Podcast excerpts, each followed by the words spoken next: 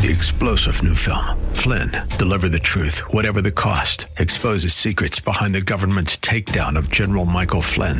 Flynn knew what the intel world had been up to. He ordered the first audit of the use of contractors. This set off alarm bells. He told the truth. He was the most dangerous person for Donald Trump to hire. They had to get rid of Flynn.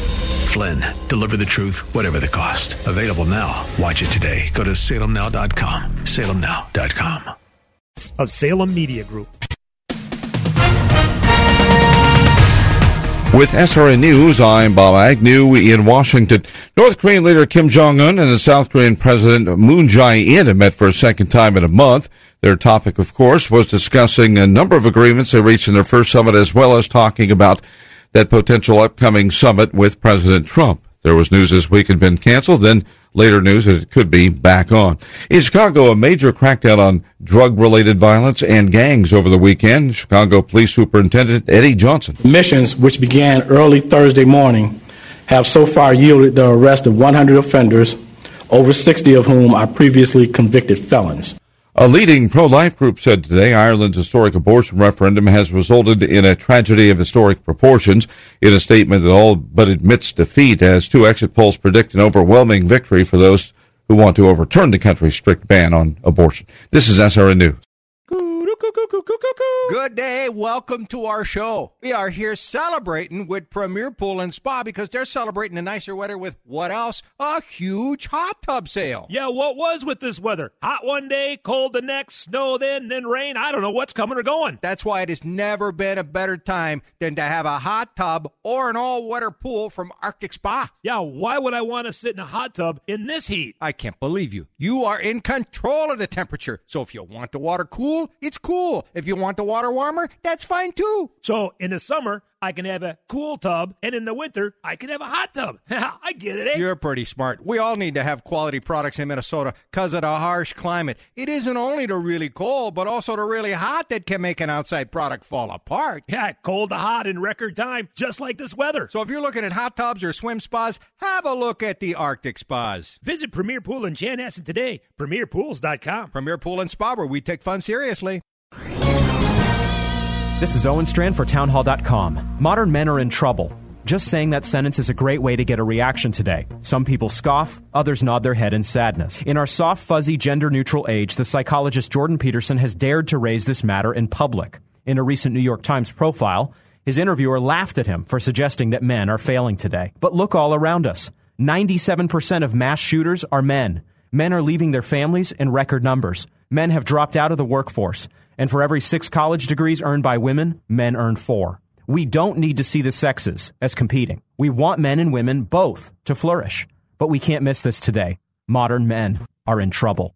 It's a spiritual issue, it's a cultural issue, and solutions aren't simple.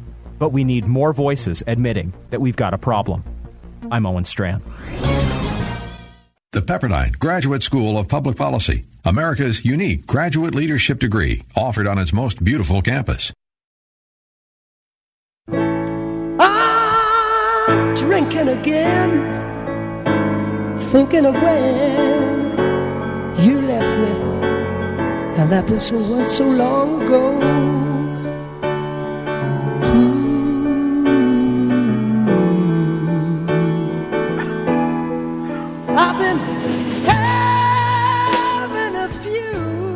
Welcome back, King Banaian Show. Business 1440. New board up means new music.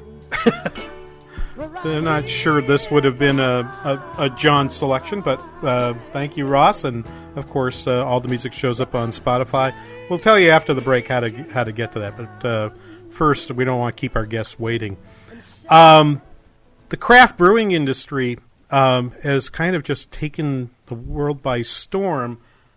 Not terribly long ago, in the Washington Post, a piece a piece that was titled, he says as he tries to pull up, The Craft Beer Industry's Buzz is Wearing Off.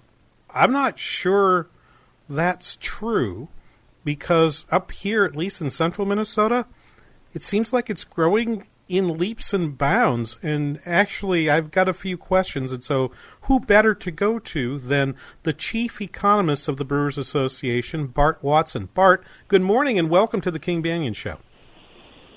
Good morning. Thank you for having me. First of all, the most important question how does one get to be the chief economist of the Brewers Association? That sounds like the sweetest gig ever. If you're an economist, I think it's about the best gig you can get. So uh, I got pretty lucky, I'll admit. Yeah. Uh, so I mean, I seriously though, uh, what's the what was the pro? I, and I am an economist, so that's why I'm asking you. It's like, like you know, I just did the normal thing economists do. We go, we end up in a university somewhere. You found you found a better way, a, a better way to use that degree of yours. How do you get there? Uh, you know, I, I followed the same route you did for a little while. I was a university professor. I was teaching a public health class at the University of Iowa um, and doing a lecture on excise taxes and came across the Brewers Association website. And I was lucky that that was a day they had up this job, and I applied for it, and the rest is history. And, and now I get to think about beer all day. Good Lord. Do you ever pinch yourself? And so, wow, how did I get uh, this? Lucky? I do, and and yeah and you know, you know, it's nice still. You know, I I I, I like when people ask me this question because it reminds me how cool a job it is. Sometimes when you're deep in you know ones and zeros and spreadsheets, you can you can forget how cool it is that those ones and zeros are breweries. Yeah, regrettably, uh, I have ended up uh, working in administration now, working as a dean. So, um, you know, but I, I still I still show up at the at the economics uh, economics meetings around the country to to ply my trade as a researcher on the this, although it feels like the side gig now. Anyway, Bart, let's get down to this. Um, so, so up here, in fact, is it was almost serendipity that we would talk today. My morning newspaper up here in St. Cloud, and since you were in Iowa, you know where St. Cloud is. Um, mm-hmm. So central Minnesota, eighty miles outside of the uh, eighty miles outside of the Twin Cities. My morning newspaper carries a, a story of the expansion of a small brew pub out in uh, St. Joseph, which is uh, which is about about eight miles outside of St. Cloud. So small town Minnesota. They cre- they put in a brew they put in a brew pub. This two guys want to make beer. Um, they've got 400. They, they're producing 400 barrels a year, and now they've announced they're expanding, and they're looking at even greater expansion. What do you think this is doing? Not not in terms of we'll talk about the industry generally, but just think in terms of local economic development. What are the, these brew pubs in smaller towns and cities doing for those communities? Well, I think they're having a big impact. Um, you know, we used to be a country that you know we, we, we drink a lot of we drunk a lot of beer for a long time in the United States, and so it's had a big economic impact on the U.S. economy. But it used to be that you know that was brewed in 20 or 25 breweries in a few places, and you know, we now have 6,000 breweries, and so that, that economic impact is spread all across the country. Um, 83% of Americans live within 10 miles of a brewery. Um, increasingly, I won't say all small towns because there's still lots of small towns that don't have breweries, but you know many do, um, like you're describing in St. Joseph, and you know those are those are Main Street businesses which you know bring traffic back to parts of the city that maybe it wasn't going to. They're um, you know, small manufacturing facilities. They're buying from other businesses. Um, so it can have a, a big impact, you know, not to mention that, you know, these can be a tourist draw too. I mean, we see that uh, high percentage, you know, a majority of craft drinkers, you know, say that they, they traveled more than two hours to visit a brewery last year. So they can have a big impact. And when you add up the, the impact of all those small and independent brewers, it was almost $70 billion in 2016, which is, which is pretty incredible. So, uh, Bart, when when people are get into this business, I mean, their first thought is, I just want to make great beer. I want to be able to sell it. Um, I want to be able to make a living doing this. Um, how many of them want to get to that next stage where they go from being the 400 to a 1,000 barrel a year producer to being a producer uh, of, of beer that they can and sell in the marketplace? How many of them are trying to get to that stage, do you think? I think it's changing. You know, that used to be, I think, the goal for, for the vast majority of breweries. Um, as we've gotten to a more competitive marketplace with, you know, 6,000 breweries, you know, uh, more than 150 in Minnesota and, and more coming, um, I think a lot of brewers are getting more realistic about, you know, what the business model can be. Um, you know, it's challenging to get distribution. It's challenging to get on supermarket shelves. So, you know, whereas five or ten years ago, I think that was a part of the business model for basically every brewery. You know, now we're seeing brewers who are content doing that 400 or 1,000, or maybe if they expand rather than you know building that big production brewery to send beer down to the Twin Cities, it's you know build a second facility that you know is is built for the local area, or just build a, a second brew pub or a second tasting room. Right. And, and now here in St. Cloud itself, the other place that I wanted to talk about because it's it's literally down the street from from where I'm sitting right now is uh, Beaver Island, which has done done an amazing amount of work. Has built now a canning facility on the edge of town. Is now putting it putting their beer into stores in in the Minneapolis St. Paul market. Um, you know, and and five years ago they didn't. I think it's five. I think it's only five years that they've existed. Um, it's kind of an amazing thing. That's why when I saw this title of this Washington Post piece in which you're quoted, my first reaction was, "Have they been to Minnesota?" Feels feels like it's going the opposite direction up here. You know, I think it's it's great to point out that local conditions and national conditions can be very very different. And so, um, while we still have growth in the craft beer industry, it's slower than before, which I think is some of what that Washington Post uh, article was referencing. Um, but you know what the national growth numbers look like. I don't want to say are irrelevant for local markets, but you could have very different conditions on the ground. So if you're a, a small local brewer in a market where there's a lot of run room, um, the fact that that we've seen growth slow can be pretty irrelevant to you. And so we're seeing lots of, of breweries, and, and there's still lots of growth in that long tail, um, do great in their local market. So I think it's a little bit of a tale of do you look at the industry kind of collectively or do you look at individual markets? And when you look at individual markets, there are plenty of places that look very healthy that are expanding and I think have a lot of run room still. Yeah, and I like I like your use of that phrase "long tail" uh, as representing. I, I think you know the fact that there are different stories in different places. I think the long tail applies to to places like Bad Habit. Now, I, what I want to do though is talk about you know there are those who who produce who decide I'm willing to get bigger. And so you've got the mm-hmm. story of a Beaver Island. But then you also have the story of, of, of a place like Goose Island mentioned in this in this uh, in this Washington Post story, which ends up being bought by Anheuser Busch, InBev, right? And and you know, to what extent are we seeing what usually happens after you get these proliferations of this of, of this craze? I, am we're waving my air quotes around that word uh, in in craft brewing. To what extent uh, is is consolidation happening, and what do you see being the value of consolidation? Yeah, no. Again, I think this this depends on what point of view you look at it. I think you're absolutely right that you know we're seeing something that's natural where you know we had a, a very consolidated beer market with a limited number of players. These niche producers emerged all over the country um, and now we're seeing a natural reaction to that, which is the large brewers are looking to acquire their way back into this space and, and scale those up and you know reassert their dominance.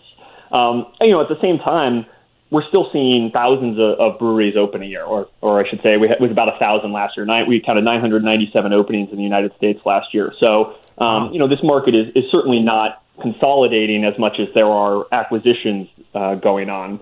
Um, but you know, I think that's natural, and it, it's a challenge for many of the the small and independent brewers, particularly those in distribution who are going head to head with breweries like Goose Island, who who now have all of the advantages that um, you know a company like Anheuser Busch InBev um, can give them.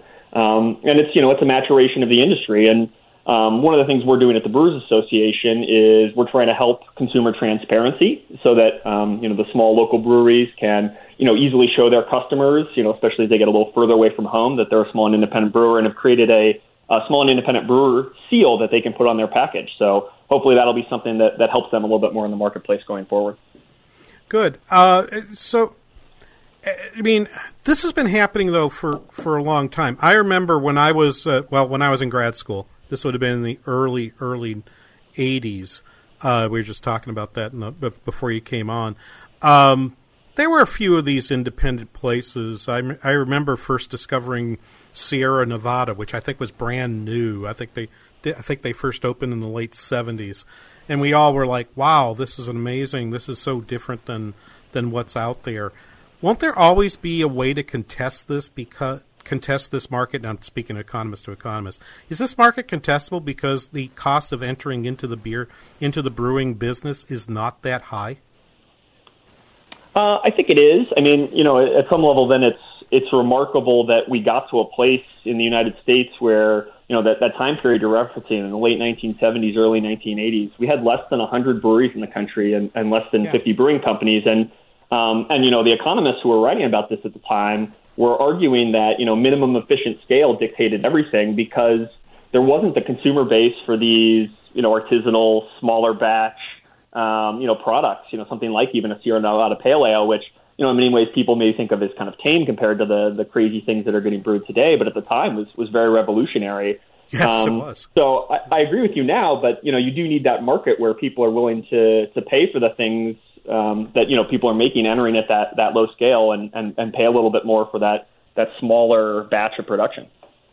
Yeah, I don't think there's any question about this. I mean, I, I, I remember. I think I can't remember this is my which parent this was, but one of my parents, uh, you know, we stopped at a store someplace, and there was a there was a, a, a liquor shop next next to the next to the grocery store. So I said, "Hang on a minute." I ran in, looked at looked at, and, and you know, when I travel, Bart, you're probably like me well, I don't know if you're like me or not, but but I I looking around like, okay, what's the local beer here? I want to try something that's local. I want to try something new and different. Um, and so I went in and bought something, and they pointed something out, and it was four cans, and it was ten or eleven dollars, and and I walked out. I didn't even think about it. My my the the sticker was on the was on the cans, and my and I think it was my dad who looked at it and was like, "You paid eleven bucks for four cans of beer." I said, "Yeah, but these are going to be four amazing cans." He says, "They better be." But we, it's true, right? We, we're now what you cited is true. We're now willing to support that with our money, right? We're now willing to pay more for that beer for for craft beer than we were before. What drove that? Do you think, Bart Watson?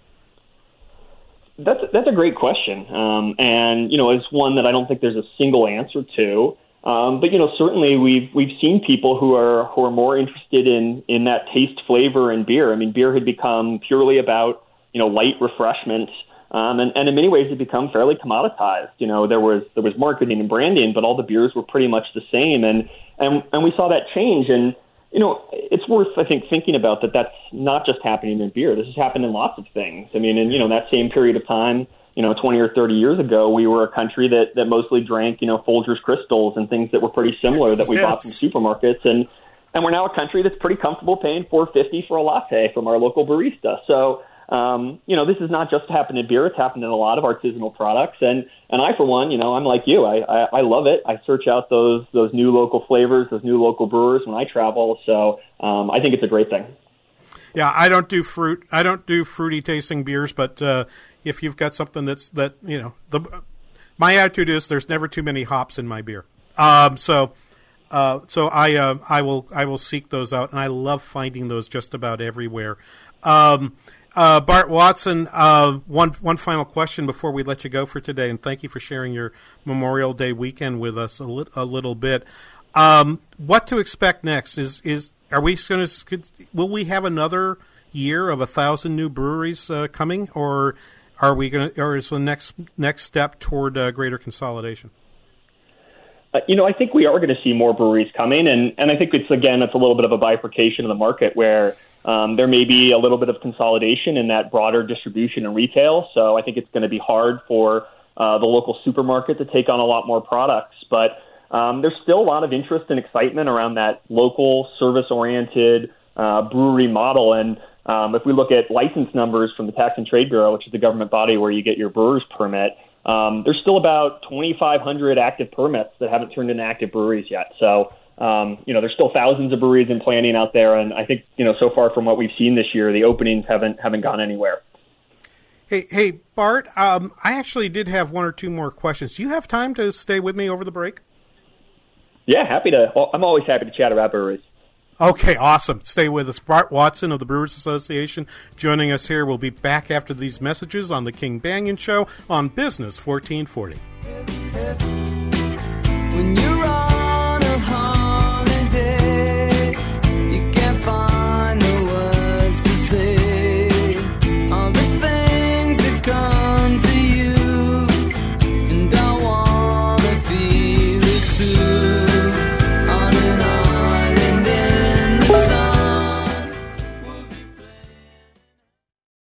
Great Garage Door has been serving folks like you since 1985 with an A plus Better Business Bureau rating. They're the people you can trust, offering free estimates on new doors and same day service on existing doors. 952 892 7300. Online at greatgaragedoor.com. If it was 1990, you'd be listening to your favorite radio station on that bulky boombox that burns through D batteries faster than you can say, You've got mail. Well, thankfully, it's the 21st century, and there are much better alternatives. For example, just ask Alexa to tune in. Alexa, play Business Radio 1440. Throw out that old beeper and get with the times. Listen to your favorite Business 1440 hosts and shows with Alexa and Amazon Echo. Message and data rates may apply. Texting and enrolls for recurring text messages. Nice game. Man, you're really playing hard today. Yeah, shows what a great night's sleep will do. You know, since I started using Z Quiet for my snoring, there's no more waking up getting elbowed. And no more moving to the couch in the middle of the night. You know, for the first time in years, the snoring's gone, and my wife and I both wake up feeling great. It's amazing, so easy to use, and it worked the very first night. I'm Dan Webster, co founder of Z Quiet. For years, I was off my game due to snoring. My wife Trina and I were desperate for a solution, and we found it with Z Quiet. There's nothing better than waking up feeling rested, happy, and best of all, in the same bed. So if you're ready to score extra points in the bedroom, get Z Quiet. Z Quiet fits both men and women, and right now you can try it risk free for a full 30 days for just $9.95. Just text SLEEP to 246810 or go to getzquiet.com. Text SLEEP to 246810 or go to getzquiet.com. I was nine weeks along and didn't know what else to do. I felt helpless and I didn't want to leave it up to her, but I didn't know what to do or say. I didn't know there were other options available. I didn't know it was a baby with a beating heart at 18 days. Hello, my name is Marianne Kuharski. I'm the director of Pro Life Across America, the Billboard people. So often we get calls just like this from men and women seeking help and alternatives. Our 800 hotline connects callers to the services they need for pregnancy, adoption, as well as post abortion assistance. If you know someone who is pregnant or in need of confidential counseling or would like to support the work of Pro Life Across America, please call 1 800 366 7773 or check us out on the web, prolifeacrossamerica.org. Pro Life Across America is educational, non political, and tax deductible. A baby's heart is beating 18 days from conception.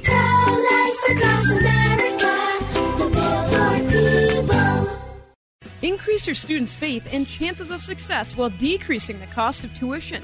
Explore our exclusive partnership with Judson University, a private Christian college, by going to our website, twincitiestuitions.com. That's twincitiestuitions.com.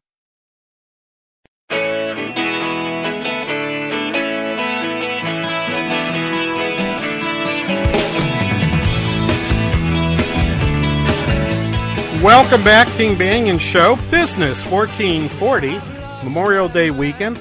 Thank you for listening and spending time with us. Also, our thanks to Bart Watson, Chief Economist of the Brewers Association, for staying with us as well. Bart, let's venture, if you don't mind, a little bit into public policy uh, because one of the issues. Uh, by the way, just uh, just in terms of complete disclosure, um, my background also includes a uh, one term as a uh, state representative here in Minnesota, and during that time, I got to hear a lot about uh, regulation of the of alcohol and even of the beer industry. One of the things that interested me after I left was the story with Beaver Island. One of its owners owned a restaurant, and the restaurant was a fine place. It, it served. It did the same sort of thing we were talking about. It it served uh, um, high quality local produce, locally produced foods. Um, with a price with a price point that probably was above the usual place people would eat here in St. Cloud, but people were willing to pay it because they wanted they wanted that sort of special flavor to it. He had to sell it when I asked when I asked him why. He said said he said, "Well, it's state law. I can't own a restaurant and a brewery making more than so many barrels of of so many barrels in a, in a year." Bart, what's with these types of regulations? Um, well, there, there's a lot of those, and, and they vary state by state around the country, and they're um, you know known uh, kind of broadly as it's known as a three-tier system. Um, and the idea was that as we came out of prohibition, one of the challenges that people had seen that, that led to prohibition, which was the so-called tied house system, uh, where producers and retailers were tied together. You know, out-of-state producers would own the bars and then would send beer there. Um, and this was seen as a problem because they cared more about selling the beer than um, the local communities. And so most states, not every state, and, and there are a lot of variations here, um, decided to do things to try to separate the retail and production tier. So, I mean, that certainly sounds like the law you're referencing, where somebody who's involved in retail and involved in production, you know, that there are limits on on how far that can go. And you know, we see those vary across the states. and some they they really don't exist, and some they're they're still very strict. And um, one of the things certainly that, and we can talk about this, that has led to the explosion in breweries is generally we've seen those evolve, modernize, and and more access for producers to the market, which has been really good for small and independent producers. Right. So you know, here here in Minnesota, we did we have this three tier system. There's a distributor that stands between the breweries and and the and the store and the retailers and the distributors of course are the ones who probably have the most vested interest in maintaining the current system. So there's been a lot of fight. So for example um, i'm trying to remember which one it was. I think it was surly down in the Twin Cities, mm-hmm. uh, fine fine brewer, uh, wanted to have a restaurant and it, you know along with its tap room, and they were told no because you make too much beer, uh, and and it actually took two sessions of the legislature to finally get that changed. Along with that, um, um, growlers uh, were available for sale on Sunday, and the growlers got made available before you before the the ability to buy beer on Sundays in stores was made available.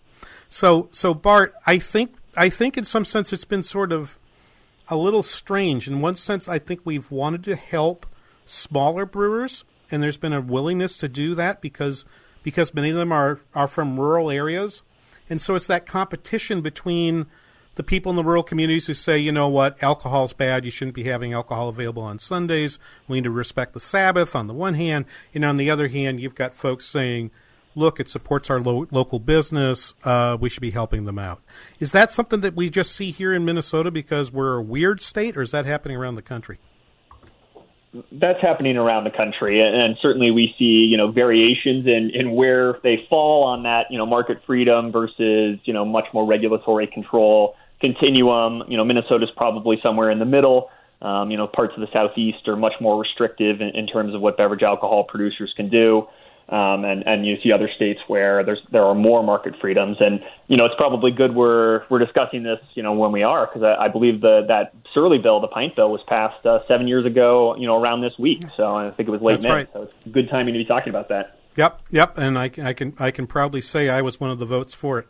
Uh, I, I was uh, that was my that was my year, uh, and and happy to have voted for it. Uh, so so, I mean, what happens here? I mean, what's happening in other places where maybe this this three tier system is happening? Is there is there a threat to beer distributors in this that um, that we should be that we should be concerned about?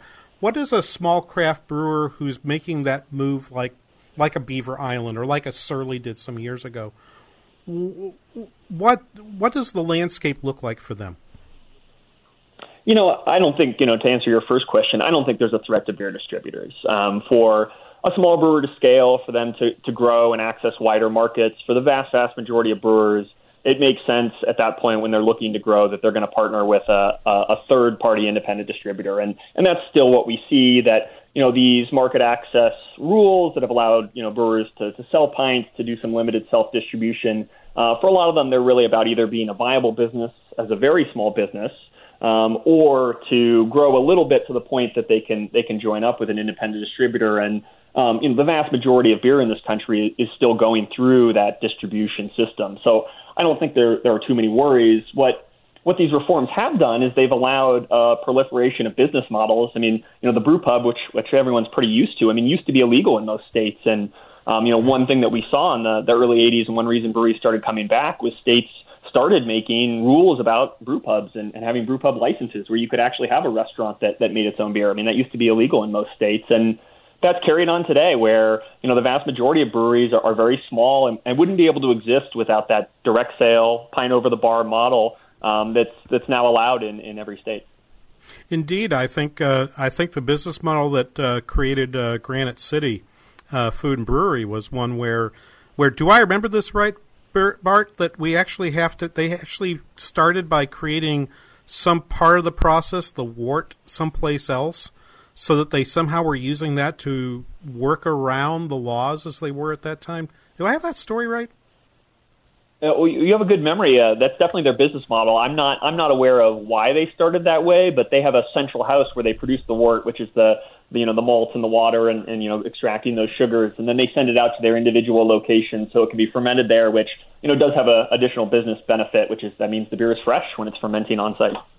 Yeah, and and I I actually believe that was that was a workaround for either I want to say either for Minnesota or for North Dakota. I'm not exactly sure. I know the rest of the story, uh, but uh, I, I certainly knew some part of it because I spent uh, half an evening talking to the GM at the local uh, Granite City restaurant here in town. Bart, any anything we should be concerned? You know, for those of us that like good beer, is there any? You probably have to spend a fair amount of time in D.C. Is there anything happening in federal regulation that that we should know about? there are always things happening in federal regulation. Um, you know, our, our big push in uh, Washington D.C. right now is um, in the, the larger tax bill. There was a provision uh, that was included, thanks to the work of a lot of beverage alcohol producers, including small brewers, called the Craft Beverage Modernization and Tax Reform Act, which uh, lowered the, the federal excise tax for, for small producers, uh, the vast majority of small producers, from seven dollars a barrel to three fifty a barrel. Um, but because of all of the compromises, only extended for two years. Uh, so one of the things we're doing um, is working to um, make sure that that becomes permanent. So, so small brewers who pay every tax that every other business pays, and also a state and federal excise tax, can get a little bit of, of tax relief.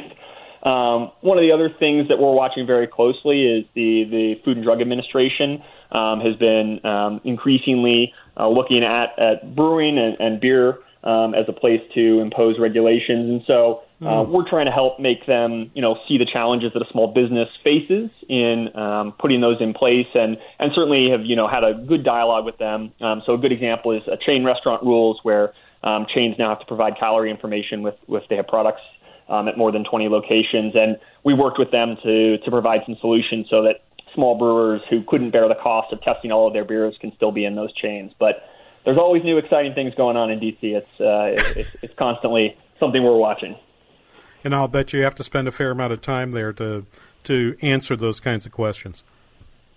I'm going on Wednesday. Oh gosh. Okay. Well, Bart Watson of the Brewers Association, chief economist, best job in America. I'm saying.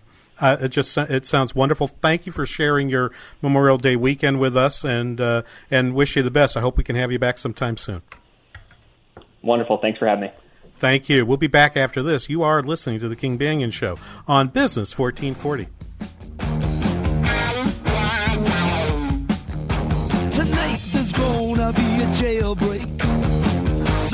In this town. See, me and the boys, we don't like it. So we're getting up and going down. Hey folks, I'm David Mitchell, founder and CEO of Tradeway. Over a decade ago, I decided to start a company that could help families take control of their finances and, more importantly, their time. We offer you a powerful education in how to trade in the stock market, providing you the skill sets you need to manage your financial manager and speak his language, or even cut out the middleman entirely and do it yourself. My mission was to put more money in the hands of good Christian people to impact this country and the rest of the world. Since that time, I've seen Tradeway grow from a small business started in a garage with my family to an education company which now employs more than 20 families and has educated nearly 20,000 people from all across the country. God has truly blessed this mission. It's been exciting to see the Tradeway family grow through the years. At this point, people attend our events not only to hear about the stock market, but to fellowship with other families and even to strengthen their walk with the Lord. The Tradeway community is unlike anything I've ever seen in my business career or even in my ministries. With Tradeway, you not only get a powerful system for trading as a business, but you get the kind of hands on support, ongoing development, and personal community that is required to propel you forward in this journey, and we help you to do that one step at a time. I want to personally invite you to join us at our next event called Step 1 Start Your Journey at the Westin Edina Galleria, June 15th and 16th. The event will be hosted by John Quinn. John is one of the most analytical people I know. In fact, he's literally a rocket scientist. But he has the ability to teach in a way that everyone can understand, which is a great skill.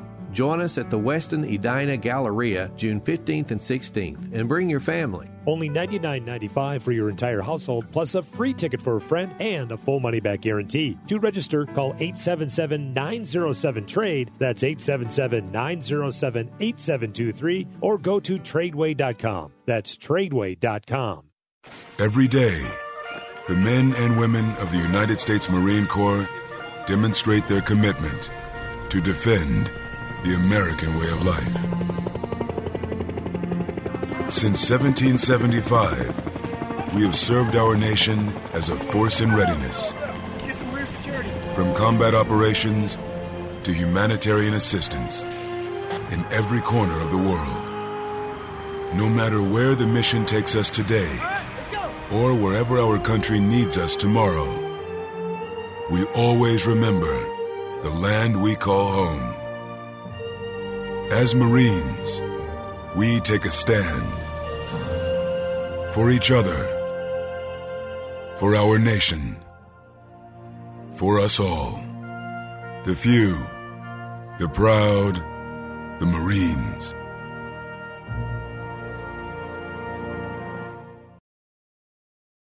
It's the King Banaian Show. Don't miss a moment of King's pregnant pauses and audio miscues on Business 1440.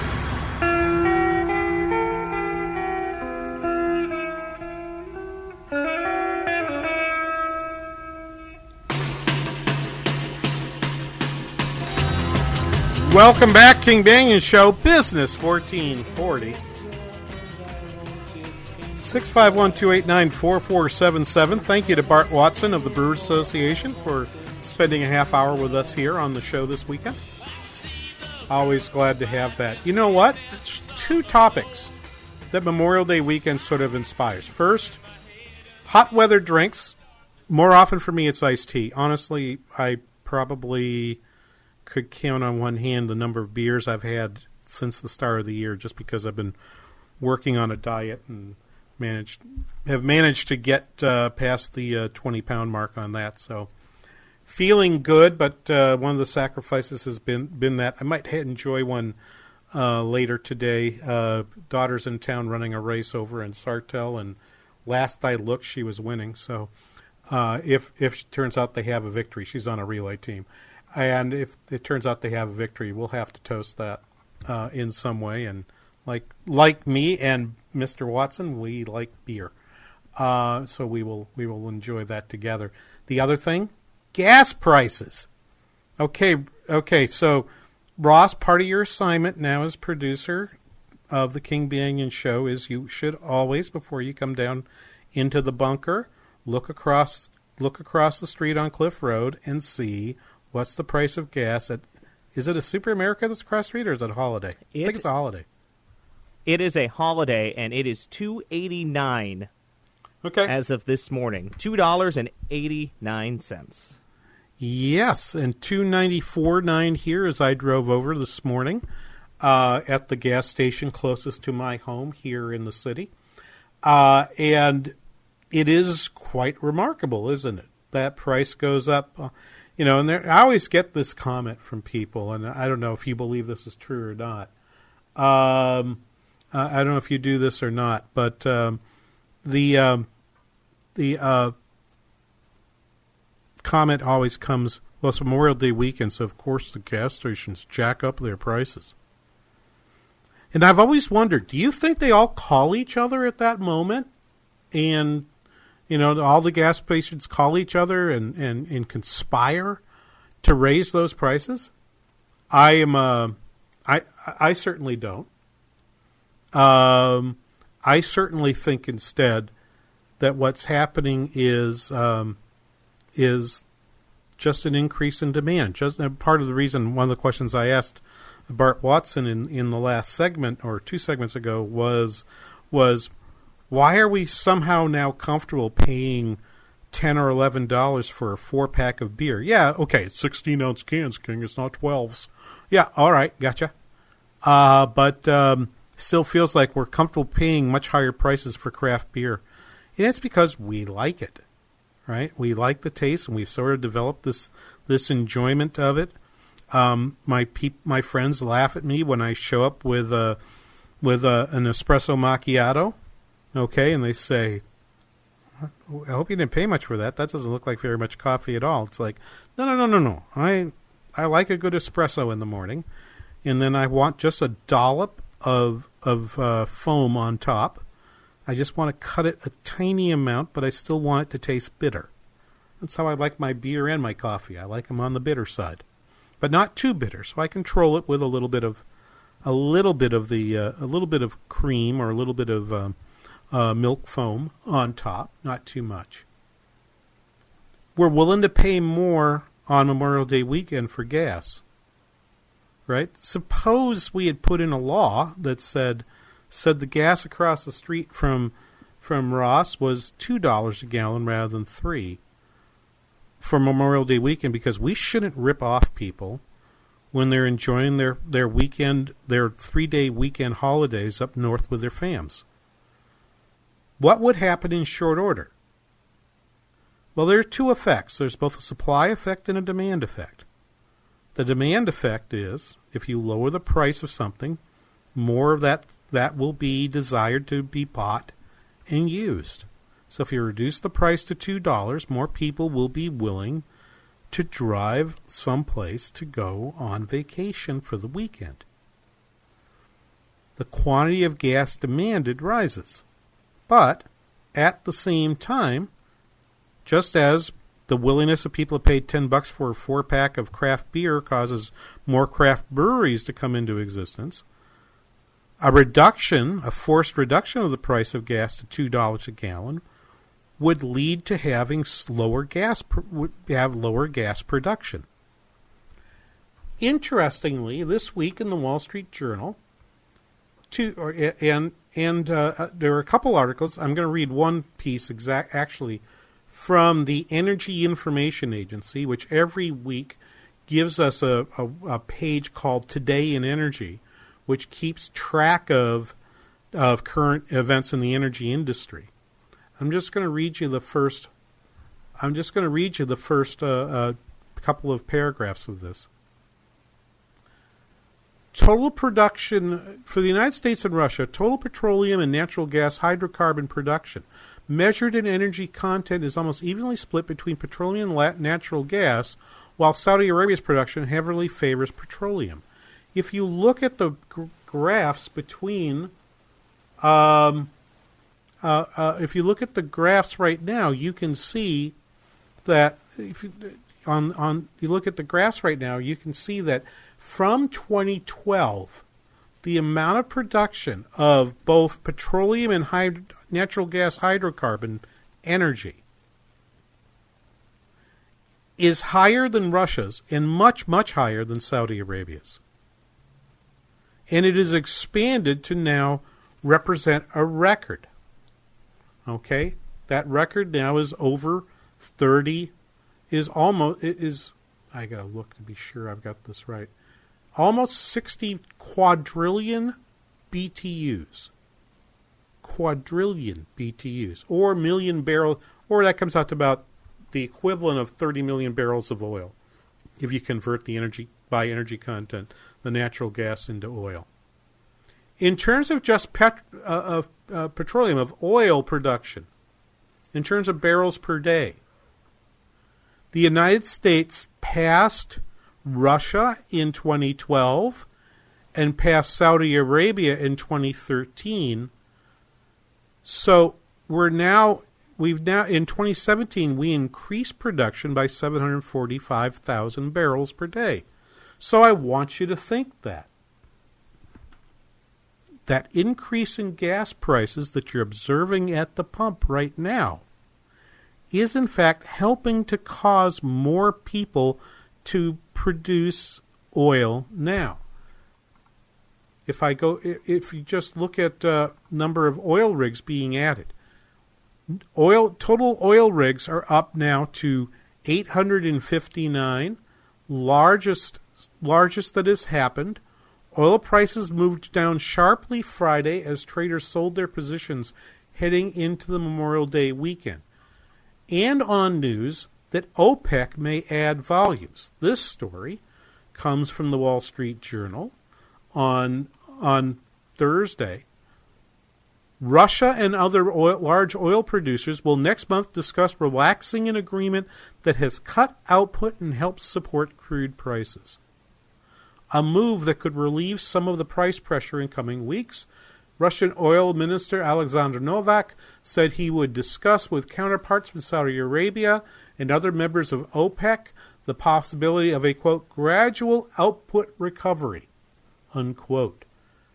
In other words, we're going to we're going to produce more knowing that we're going to have get we're going to that's going to reduce the price. Why? I believe it's because the United States, which is not a member of this cartel that's working between OPEC and Russia, the cartel is being defeated by U.S. production of oil, which is largely from shale. That is the part that I think we have to find absolutely amazing.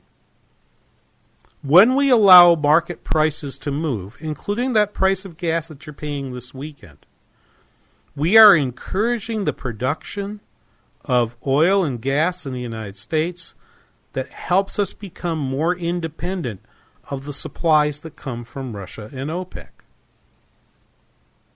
That's something that we should celebrate this weekend. Okay? That yeah, it's a little bit painful.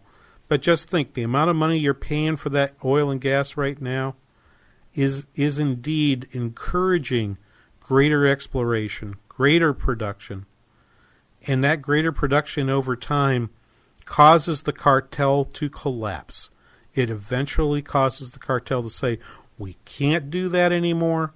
We're going to have to we're going to have to increase we're going to have to increase our production because if we don't, we'll lose market share to the shale producers of Texas and Oklahoma and North Dakota and and the fields up in Alaska.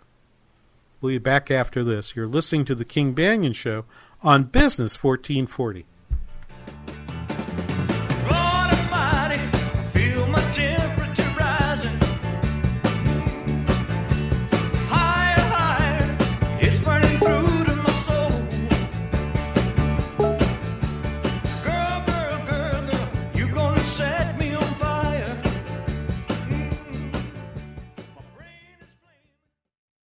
Business 1440 is KYCR Golden Valley. Where does the money you invest go? Tune in to this week's Money Matters with Alan Mike. They'll be sharing some investment ideas that go beyond simple performance. The guys will be discussing an investment topic that's becoming more popular values based investing.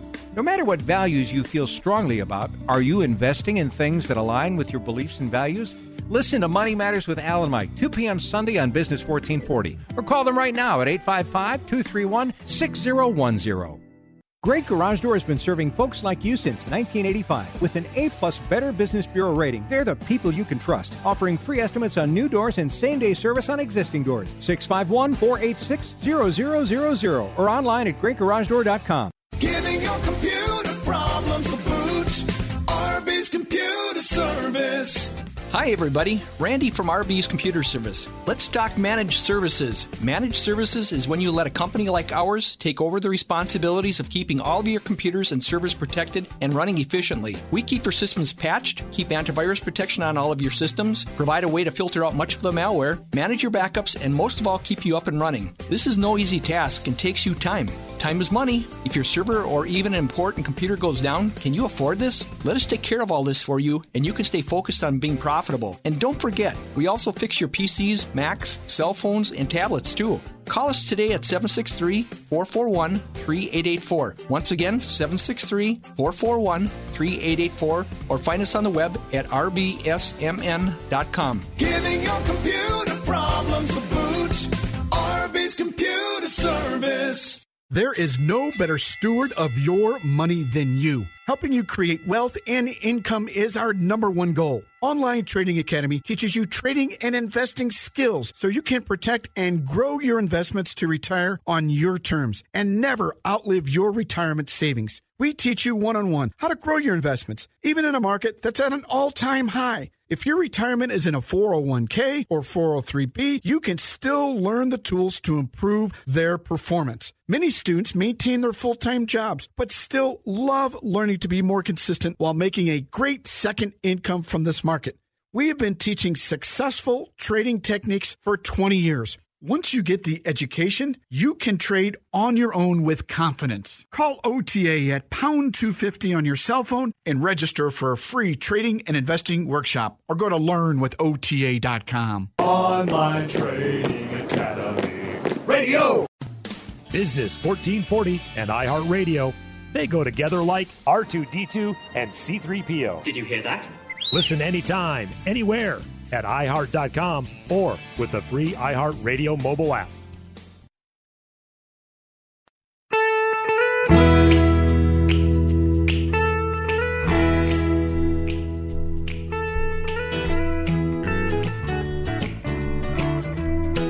Hear that finger snap? Took me some time to learn how to do that. Can you teach me one day, King? I still cannot snap. yeah, I will give it a shot. King Banaian Show Business 1440. Um, a bass player that wanted to be a drummer. Uh, that was me. Uh, anyway, 651 289 4477. If you have some final comments, uh, don't forget, of course, this afternoon on over on our sister station, AM 1280 The Patriot. 1 to 3, of course, the Narn headliner, Mitch Berg, will be, will be with you. I wonder what he'll talk about, okay? I predict it'll be a word that rhymes with fun. Okay? And he'll be fun while he talks about the word that rhymes with fun. That will be that will be something he'll talk about. And then at four o'clock over on AM twelve eighty, um, Jason Flohrs with American for Prosperity Radio has uh, my friend uh, Senator Paul Gazelka uh, who will be uh, ta- who's the majority leader of the Minnesota House, uh, Minnesota Senate, excuse me, and he he and uh, and uh, activist uh, Kelly Gunderson will both be talking about the set a wrap up of the session here in Minnesota, which featured the word veto played prominently here in in Minnesota. I promise you, we're going to turn on we're going to turn on the uh, the Spry beam, and we'll get we'll get John Spry, uh, economist from the University of St. Thomas, on. He's my tax, my state tax expert. What does it mean that we decided that the governor decided to veto a tax conformity bill? Is the sky really falling? It sure seems so, and I know you, I know that will be a topic you will hear from you will hear from uh, uh, from Jason and Paul and Kelly this afternoon at 4 o'clock. Of course, Brad Carlson at 2 o'clock tomorrow, uh, the closer. Brad, the closer Carlson. Okay. Ross, have you mastered the Ross Brand?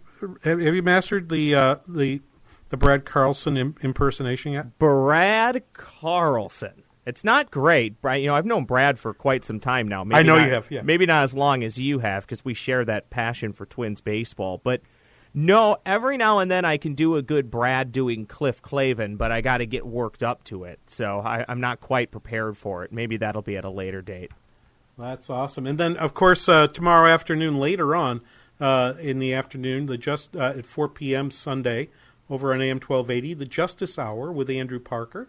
Uh, and Andrew will be on with Rachel Paulose, who uh, is the former U.S. Attorney for the District of Minnesota. That should be really interesting.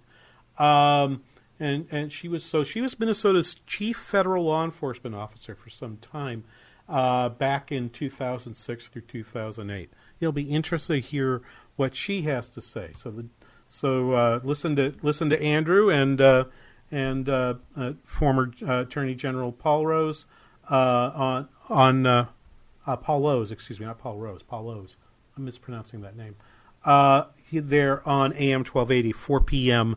on Sunday. Lots of good stuff there. And don't forget, of course, Twin Cities Business Radio and, and a chance to go see uh, a, a one man show for C.S. Lewis on June 22nd. Um, details there at twincitiesbusinessradio.com. You'll see it in the rotator over on the left hand side.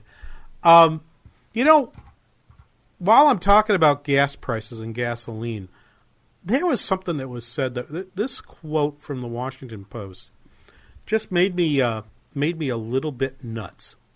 Um, a reporter who I usually think was being really good, uh, uh, James Hohmann, who's actually from from the Twin Cities. I believe he's from I believe he's from a, uh, White Bear Lake, but I'm not positive which suburb he's from. But but um, uh, uh, I've met I've met James a, a couple of times. A very fine reporter for the Washington Post, and wrote about uh, how President Trump's policies are hurting voters. Okay, I really dislike a lot of what's happening with trade policy, but this this this is not what's happening. Um, General Motors is cutting its second shift at the Lordstown assembly plant outside Youngstown next month, which could cost 1,500 jobs at the 3,000 employee plant that builds the Chevy Cruze. GM says it's downsizing because there is, quote, lower customer demand for compact cars. And what they're blaming for this is CAFE standards, okay, the the uh, fuel efficiency standards because they've been they they're under inspection to be to go away. People want to get rid of them. Here's the point: just as you're willing to drive, even though there's higher prices on your gasoline, just as you're willing to spend ten bucks on a four pack of of good craft craft beer, you're willing to spend a fair amount of money on a larger car. Why? Because you want the greater amount of room. You want the greater amount of you want the space, you want the safety that feels. My wife will not let me drive a small car because she says, I want you to be protected as you drive down the road. It is not being caused by CAFE standards. It is simply demand for the product. Nothing more, nothing less than demand for that particular product. And and to blame Trump for that, oh, I'm sorry, Mr. Hohmann, you're wrong on that one the hour of demand. You have a very fine Memorial Day weekend. Pretty good show, rookie. We'll be back with you in, in a couple weeks here. King Banaian Show, Business 1440.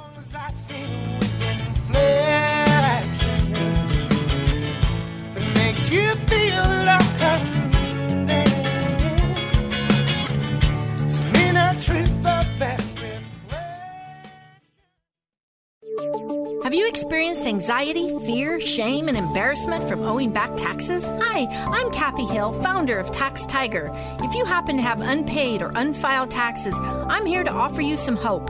Tax Tiger can protect you from the IRS, release wage and bank levies, and negotiate awesome settlements. Above all, Tax Tiger is a company which operates based on Christian principles. If you have an IRS problem, call us today at 612 888 9522 for a free consultation. You can trust Tax Tiger to provide an honest evaluation of your situation. If we can save you money, we'll explain how and answer all of your questions so you'll know exactly where you stand. Call Tax Tiger today at 612 888 9522. You could be closer to financial freedom than you think, and you need a tiger on your side. That number again is 612 888 9522 or visit us online at taxtiger.com. I started my adventure as an aerospace medical technician. Flight medic in the Air Force Reserve. Satellite system operator. As a space systems operator. And I'm a pilot for the Air Force Thunderbirds demonstration. We team. deliver the world's timeliest environmental intelligence data. Flying to Afghanistan, bringing wounded warriors back to Germany. We take care of injured personnel on a daily basis. And then flying them from Germany back to the States. As a member of the Thunderbirds, I get to be a part of a team that passes on the message of the United States Air Force Reserve to the U.S. and the world. It's a very exciting career. One of the greatest things about the Air Force Reserve is all the different opportunities. The training in the Air Force Reserve is second to none. It gave me the opportunity to go to college. The Air Force Reserve actually paid for my education, which allowed me to commission. It was definitely a bonus. Probably the most exciting thing I've done is support humanitarian relief operations in places like Haiti. The Reserve gave me the opportunity to learn something totally different from what I did. Being able to travel. I enjoy the getaways that I get, and I enjoy the camaraderie and fellowship I share with all my unit mates. We're really close knit, we're unique, and the Air Force Reserve gave me all those opportunities, and then even more. Start your adventure in the Air Force Reserve. I was skeptical when I heard that your family bank could help me pay off my mortgage and get out of debt in under 10 years with my current income. Hi, my name is John. I'm a financial executive here in town. As such, I understand numbers. Using your family bank, my family will go from a $292,000 mortgage with 22 years remaining and $40,000 of additional debt to being totally out of debt, including the mortgage, in 9.8 years. we'll save $103,000. If you don't have a program which will get your family totally out of debt, including your mortgage, in less than 10 years just by redirecting your current cash flow, you need to talk with Daniel of Your Family Bank, who's right here in the Twin Cities. Thanks, John. This is Daniel Altwig of Your Family Bank.